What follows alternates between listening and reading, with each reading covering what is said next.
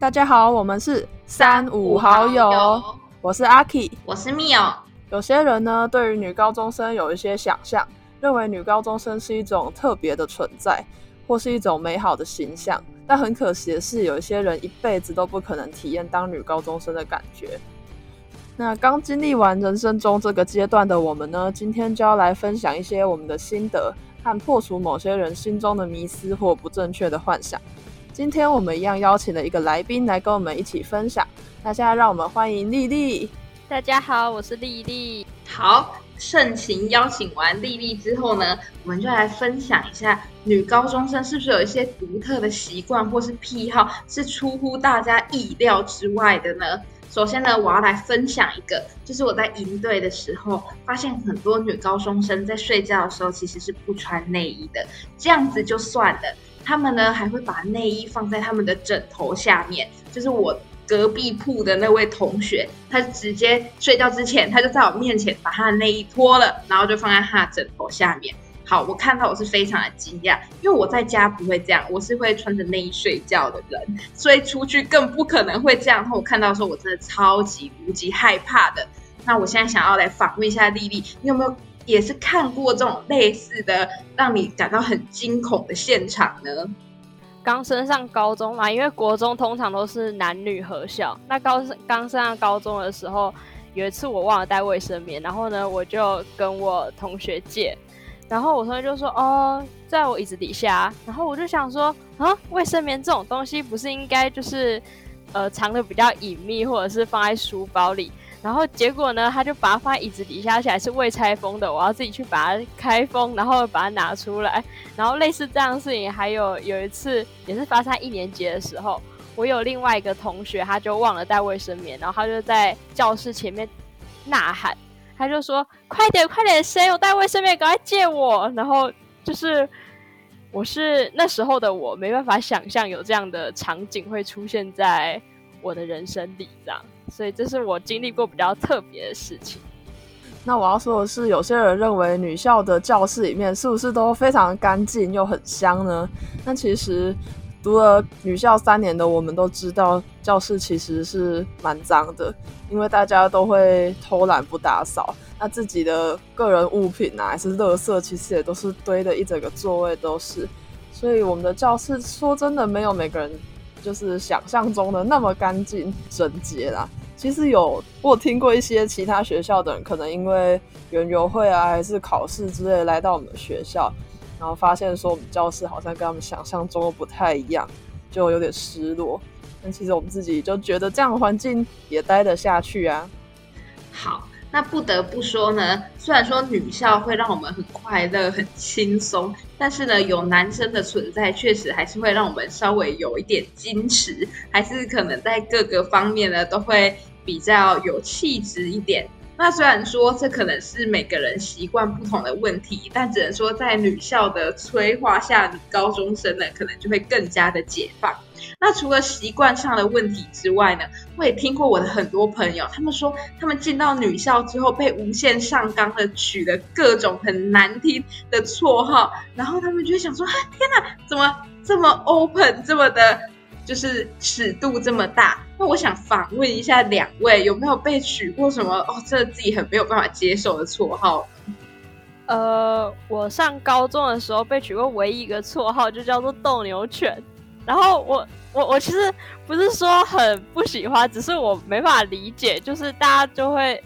说我长得像斗牛犬，就是从一个人开始说，哎，丽丽你长得像斗牛犬呢。然后我就说我。我我哪里像了？没有人跟我说过我像啊。然后他就拿一张斗牛犬的照片在我脸旁边说：“对，就是很像。”然后我就去开始问其他人，然后其他人就说：“没有，你不像。”可是，一看到那个照片放在我脸旁边，就说：“哦，好像真的有点像诶。然后斗牛犬就成为我的绰号。然后我就觉得这应该是眼，就是大家眼界的问题哈。所以呢，大家知道 I G 有那个就是辨别你是哪种狗的那种。特效，然后呢，我就很不信邪。我有一次呢，我就去玩那个特效，结果我出来三次都是斗牛犬，所以呢，就是 欣然接受。哦，那我自己的话，我呃绰号其实还蛮正常，在我们社团啊，就大部分人都叫我花花。不过这是有原因的，就有一首歌里面跟我的本名有三个字很像，根本就一样那样唱过去。然后在那首歌原本的歌词，它就是某种花，所以我最后就变成花花。那在班上呢，也有一些比较不雅的 绰号，那我觉得这由我自己来讲，好像有点羞耻哎。好，那。既然阿 K 他不愿意透露他那些不雅的绰号，那我们就也不要勉强他。那只能说绰号这东西是一个很神奇的东西，它就是一传十，十传百。有第一个人这样说你的时候，接下来全校的人可能都会这样喊你。那像丽丽呢，她就非常有实验精神，她还特别去找了这种特效。她也很不幸的，她就是跟斗牛犬这么的有缘分。那我也只能说我很幸运的，我并没有被取什么特别不雅的绰号。那如果可以的。话呢，我也希望第一个帮我取绰号可以叫个什么九令啊、阿令啊，这样一传十，十传百，那真的是太美妙了。好，回到正题呢。我们还要说，女高中生虽然有脱序的行为，但是还是有一些非常有创意，还有在女校才能激发出的那种团结的 idea。那想要请两位再来分享一下，女高中生的你们有没有和同学一起做过什么特别的事，是让你们感到很印象深刻的呢？我现在最印象深刻就是我们教师节的时候，然后我们班上有几个人呢，就是一起。想教师节礼物是什么，然后我们就想想来想去都不知道想什么，感觉送什么东西都觉得很没有诚意，对，没有诚意，然后很古板这样，然后所以呢，就有人说，那不然我们来做首歌吧。结果我们就做了一首歌，然后呢还拍了 MV，然后请全班一起就是来创作这样，帮忙录制，对，所以就觉得特别印象深刻。好，刚才说到教师节歌曲呢，其实我也算是里面的一员啊。我也觉得那是一个我高中生活中很珍贵的经验，对，他在对我的未来应该也会有很大的帮助。那我自己的经验呢，是在高一的时候，跟班上的同学，那时候还算刚开学吧，十二月的时候，也也不是刚开学啊，但是就是还没有到全班都很熟。那我就想说，快圣诞节了嘛，就来玩交换礼物啊，然后就召集了。先找了两三个人，然后他们再去找他们比较熟的人，这样凑了大概十个人吧，大家一起玩的一个交换礼物。那也因为那次的事情之后，我跟班上的更多人也认识了。对，我也觉得这是一个我的高中生活中比较特别的事。嗯。没错，我觉得高中最特别的事情呢，就是你会透过很多不一样的活动，结交了很多好朋友。那在女校里面，难道就只能交女性朋友吗？当然不是。听说某人 他曾经做过一个壮举，就是他告白了。好，但是我们不管结局如何，我们必须说，这真的是一个很特别的行为。因为很多人就是在女校或男校待久，可能就什么恐男呐、恐女，那我觉得还能鼓起那份勇气去跟异性相处，这真的是一个很特别，而且也很值得嘉奖的事情。因为到我们大学之后呢，我们可能也会跟更多的异性相处。所以呢，就算我们是身在女校，我们还是要尽量把握机会去跟呃不同的人做相处，然后也尽量不要说哦恐男啊，然后我就哦好讨厌男生哦什么之类的。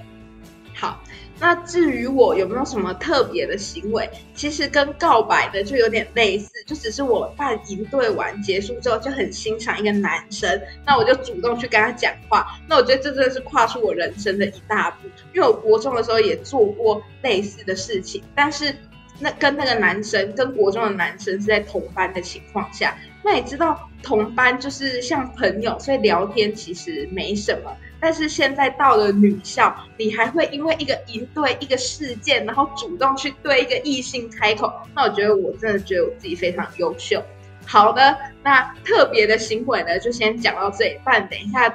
越来越多的料，就是太多瓜可以吃了。好。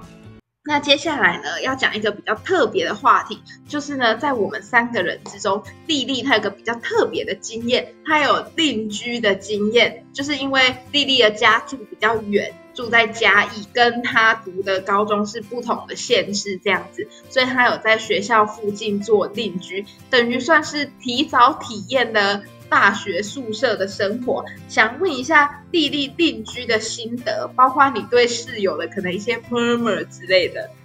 呃，在我一开始的时候，大家可能就想说，邻居离开家里，离开爸妈，离开你那个熟悉的环境，你可能就会觉得，哈，怎么办？我好想家哦，好想回到爸妈的怀抱。然后，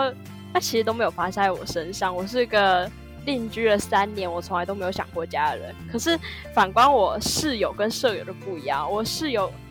呃，我室友他就是三不五时就会。丽丽，我好想回家哦。他可能星期日晚上我们就会先回到台南，然后星期日晚上我们一见到面，他就跟我说：“丽丽，不行，我好想回家哦。”我说：“你礼拜一都还没过，你就想回家？” 反正我室友他就是跟我反差还蛮大的。那我觉得上大学邻居啊，可能是遇到比较你的室友可能是根本就不认识的人，像。呃，我以后的大学他们是按照学号排的，你根本不知道，就是你身旁的人会有谁。可是我觉得我的邻居比较特别，是我是国中就认识了我的室我的室友，所以会比较熟悉。那我还是很期待大学的住宿生活，毕竟是跟不同的人嘛。那高中是跟很熟悉的人，那。就是整个定居下来的心得，最大心得就是，我觉得可以独立做很多事情。就是你离开家里，你什么事情都要自己一个人做嘛，然后去开拓新的环境啊，新的交友圈等等。你离开家，离开你原本熟悉的那个大环境，你一定会比较有那种独立自主那种能力。所以我觉得在。外面住其实是个好事，离开家是件好事，让自己能成长、能独立，然后能自力更生，做很多事情。这样，嗯，那我其实，在高中的时候也有很多次的去丽丽家玩了，也是觉得说，就是就我当时的状况，应该是没有办法一个人独立在外生活的，就光是连每天晚上要吃什么这件事，可能都无法决定，对。所以我也是觉得他蛮厉害的啦，嗯，那从高中就开始经历这些，像在大学的时候就可以减少一个烦恼了吧？希望我们在大学的时候也都可以独立在外生活。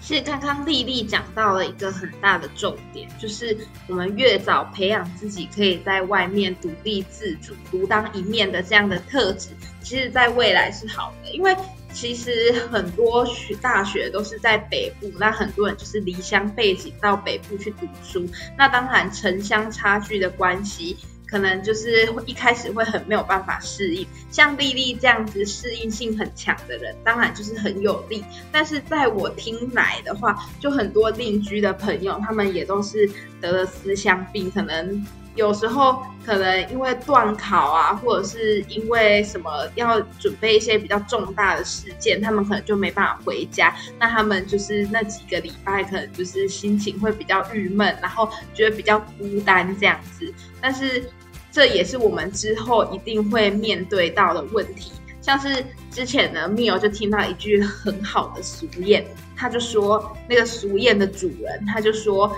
在家日日安，出外条条难。那大家可以把它翻成台语，因为它其实原本是台语。对，那我觉得他讲的很有道理，因为你在家里面就是什么事情都有人帮你服侍着，然后可能因为家就是避风港嘛，你做什么事情可能就是你犯错了，你的家人是可以原谅你的，但是你出去你犯错了，或者是你怎么样得罪别人，别人不一定会有那么大的。心胸去包容你的这些缺点，所以我觉得这个定居的心得真的很重要。那另外，我想问一下丽丽，有没有接受不了室友什么坏习惯啊？呃，我室友是个很有洁癖的，他其实是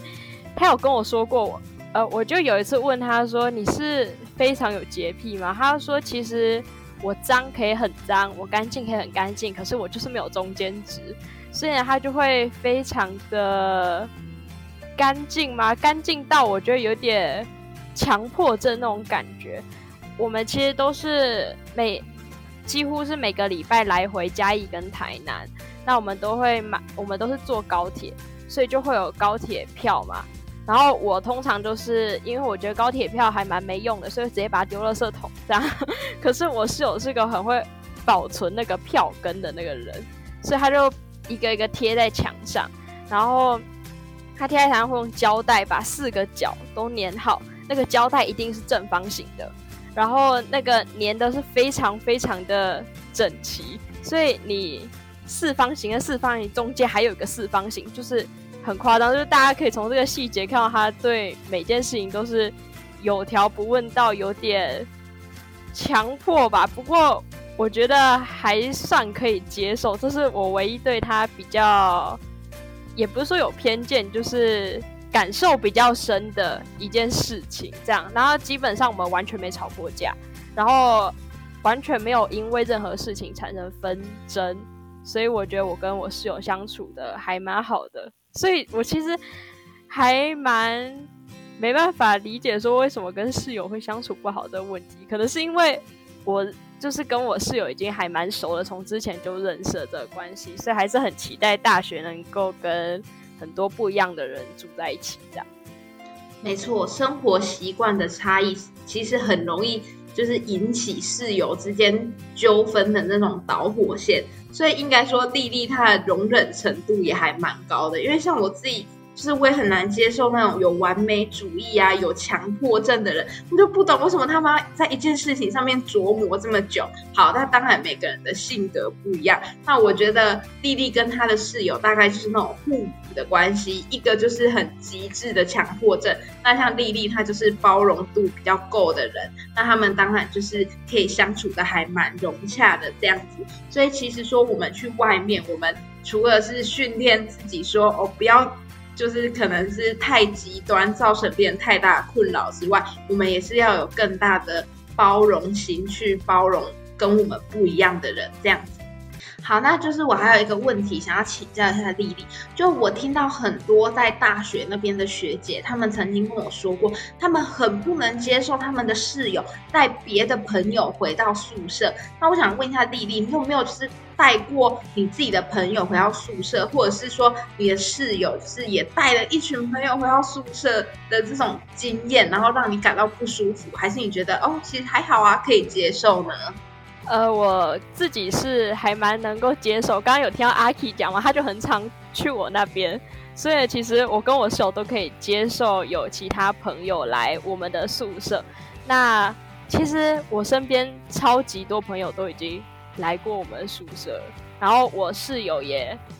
也有拉了一些朋友来。那我印象比较深刻的是有一次我。室友就拉了一群朋友来，然后他们是因为有要办一个活动，然后要在我们那边讨论这样子，然后我也因此认识了我未来的同学。就那时候是一升二的时候，二年级是要那个分班嘛，就是要分自然组跟社会组。那我也因此认识了我们就是我二年级跟三年级某某个同学这样子，他是在我们整个班我第一个认识的人，然后。也变得还蛮熟悉的，所以其实我觉得有时候就是邀请朋友来，其实是件好事，就是多多认识其他朋友，然后多多开拓自己的交友圈这样子。那当然要就是两个人，因为我们这一间房间是住两个人嘛，然后当然要两个人都可以接受，就是可以带朋友回来这件事情，所以有时候还是要经过商量会好一点，这样。没错，带朋友回来呢，确实是可以间接的再多认识一些朋友，就是认识朋友的朋友。但是呢，事先一定要先问过室友的意愿，这真的是一件非常重要的事情。毕竟同住在一个屋檐下，有很多隐私可能是你们彼此知道，但是不想被外人知道。那这时候呢，先问一下对方的意愿，也许只是简单的一句话，那他的心里也会舒服很多。那接下来想再请问两位，如果就你们目前想得到到的呢，你们最最最最不能接受室友做哪件事情？先请丽丽分享一下好，丽丽感觉比较有经验。呃，我想一下哦，因为。我我我前面说过，我跟我室友相处还蛮融洽，因为他都没有做什么，就是触碰到我底线的事情，所以现在其实我也不太清楚我底线在哪里。不过我觉得，不过我我觉得我很不能接受，应该是那种超级脏的那种人，就是就是比较随意吧，乱丢东西啊，或者是就是我有听说过有人就是吃完东西，他可能都是去买。便利商店的吃完东西，然后就堆在桌子上，然后喝完饮料就堆在桌上，然后就不收，然后就堆堆堆堆，然后，垃圾就是不好好清理好那种，所以我就是比较，我觉得我会比较难接受这种室友。对，好，那阿奇呢？我现在用想象的话，我觉得应该是噪音吧。哦，因为我觉得每个人都会有一个可能在做作业还是做什么事情的时候，就是需要安静的时候。对，那如果跟他讲，他也是无法停止的噪音，可能会有点受不了吧。那我觉得我本人好像比较鸟摸，因为我两个点是我真的很受不了。第一个点呢，就是。在那种已经到了睡觉时间，然后你还要硬要就是像刚阿 K 讲的，可能噪音或者是灯光，我就觉得很不行哎，因为我觉得睡觉时间可能大家都是要休息的，或者是可能有因为有的人就比较早睡，那你应该是就是大概到那段时间之后，就是尽量音量可以放小啊，或者是呃灯光什么都可以，就是让想要睡觉的人可以休息这样子。那当然，就有很多人会在 D 卡讨论说，到底会不会有小夜灯还是什么？我觉得其实有小夜灯是很正常的东西，因为有人就是很怕黑，所以那种小夜灯都是在可以接受的范围之内，就是不要那种就是可能很大什么日光灯啊，或者是那种排灯，然后就排在床头，然后是整个会亮起来的那种。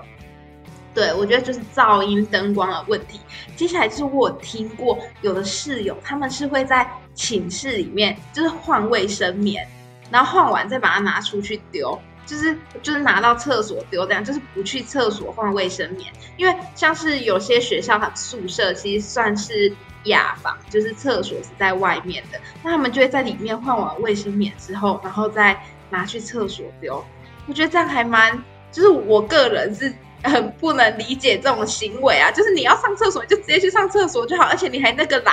对，那这是我目前想到我大概最不能接受的两个点，这样。所以我也希望说，如果我自己也没有定居的经验，然后对于跟别人住这件事情，但是又期待又害怕受伤害。对，所以我也希望说，以后我的室友可以就是不要踩到我这两个大地雷，那也不希望我以后的室友捅出更大的篓子这样子。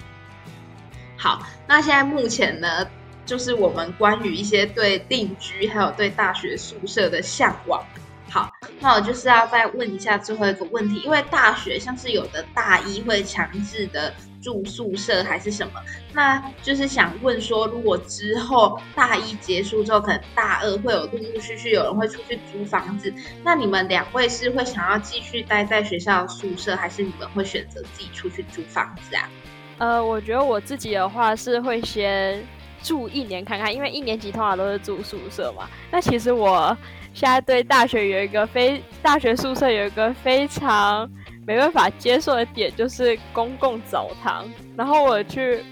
翻那个文啊，就是说他们的大小啊，然后等等，就是一层楼是大概二三十间，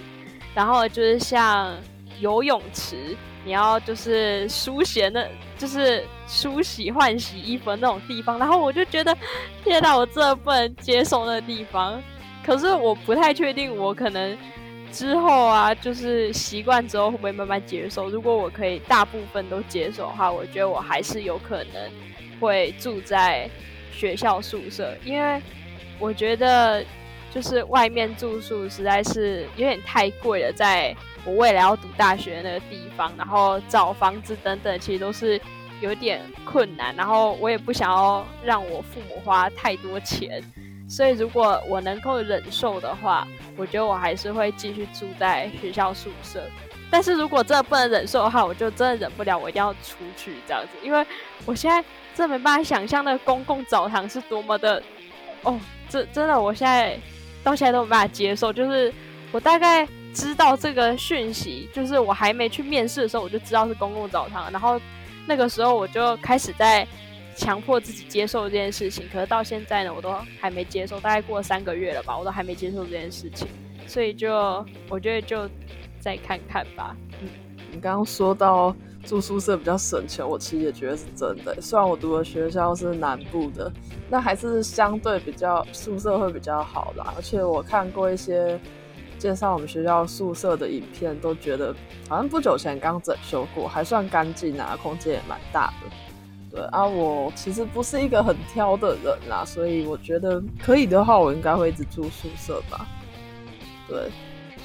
嗯，像是我自己啊，我觉得我算是对。环境的容忍度还算高的，就基本上就是可能生活起居的基本配备，只要可以的话，我都是还可以接受的。我觉得影响我比较大的大概就是室友的部分，所以可能因为我们是大一规定是四人同住，那大二之后就可以开始抽是要两人啊，或者是几人这样子，那也有一人的，那我就觉得。这样子人数的配置会让我觉得还蛮可以接受的，也可以跟自己比较认识的朋友是同住在一间，所以我觉得我应该是属于那种会去继续住宿舍，因为就像丽丽刚说的，像北部的开销就已经很大，那在可能大学的校区附近的房子，当然就也不会到太便宜。因为毕竟就是也会有很多人租，很多人在竞争这样子，所以我觉得我目前应该还是就是以住学校的宿舍为主。